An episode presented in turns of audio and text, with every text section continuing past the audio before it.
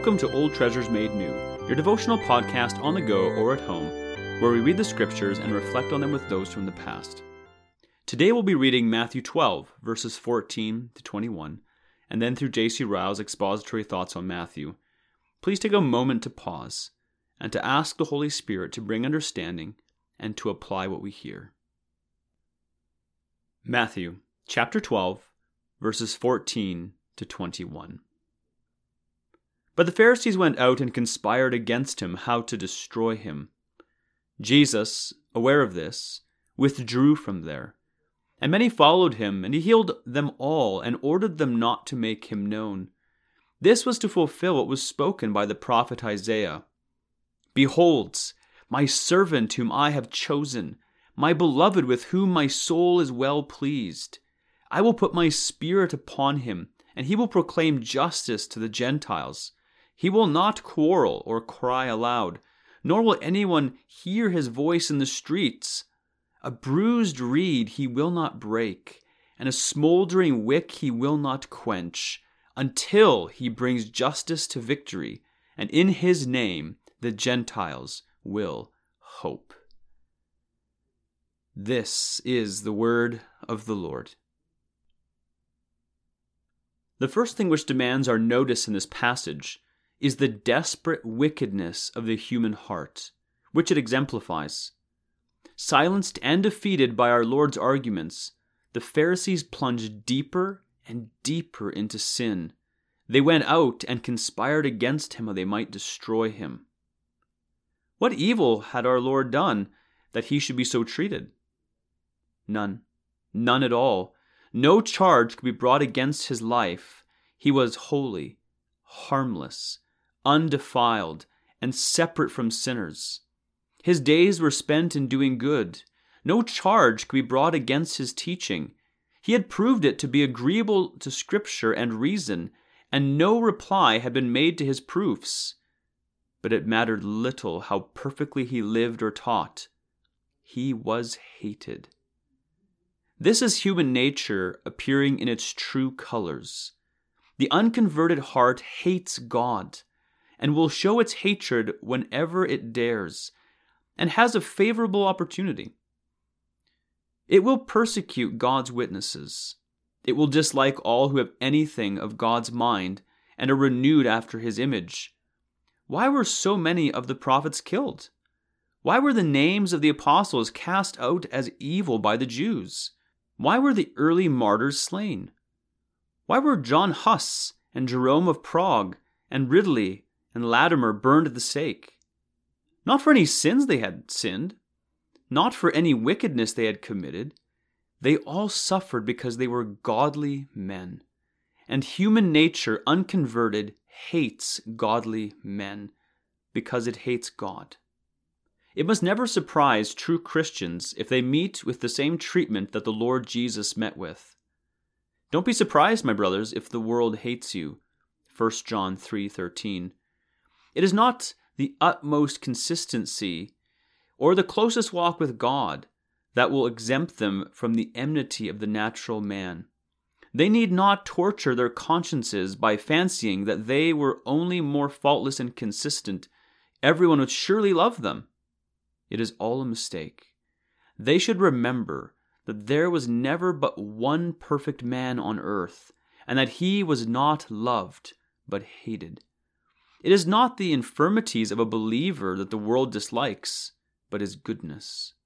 It is not the remains of the old nature that call forth the world's enmity, but the exhibition of the new. Let us remember these things and be patient. The world hates Christ, and the world will hate Christians.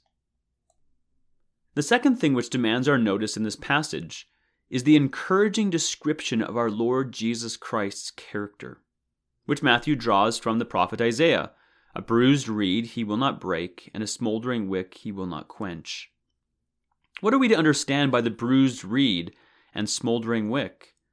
The language of the prophet, no doubt, is figurative.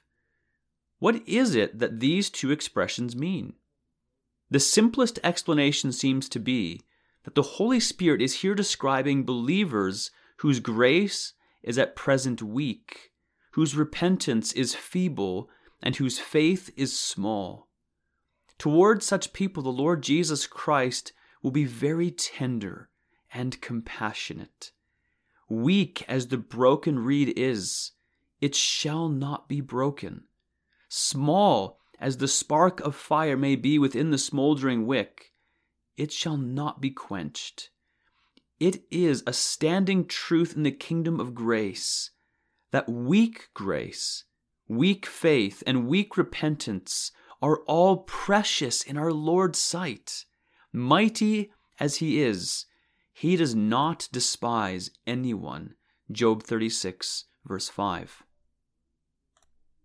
The doctrine here laid down is full of comfort and consolation. There are thousands in every church of Christ to whom it ought to speak peace and hope.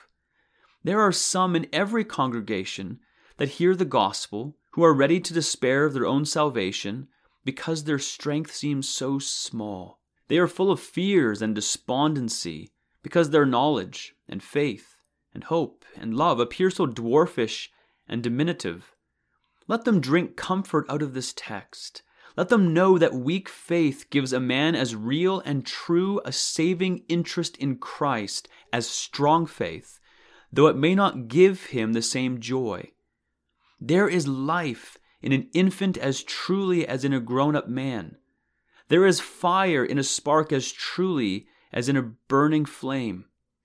The least degree of grace is an everlasting possession. It comes down from heaven. It is precious in our Lord's eyes. It shall never be overthrown.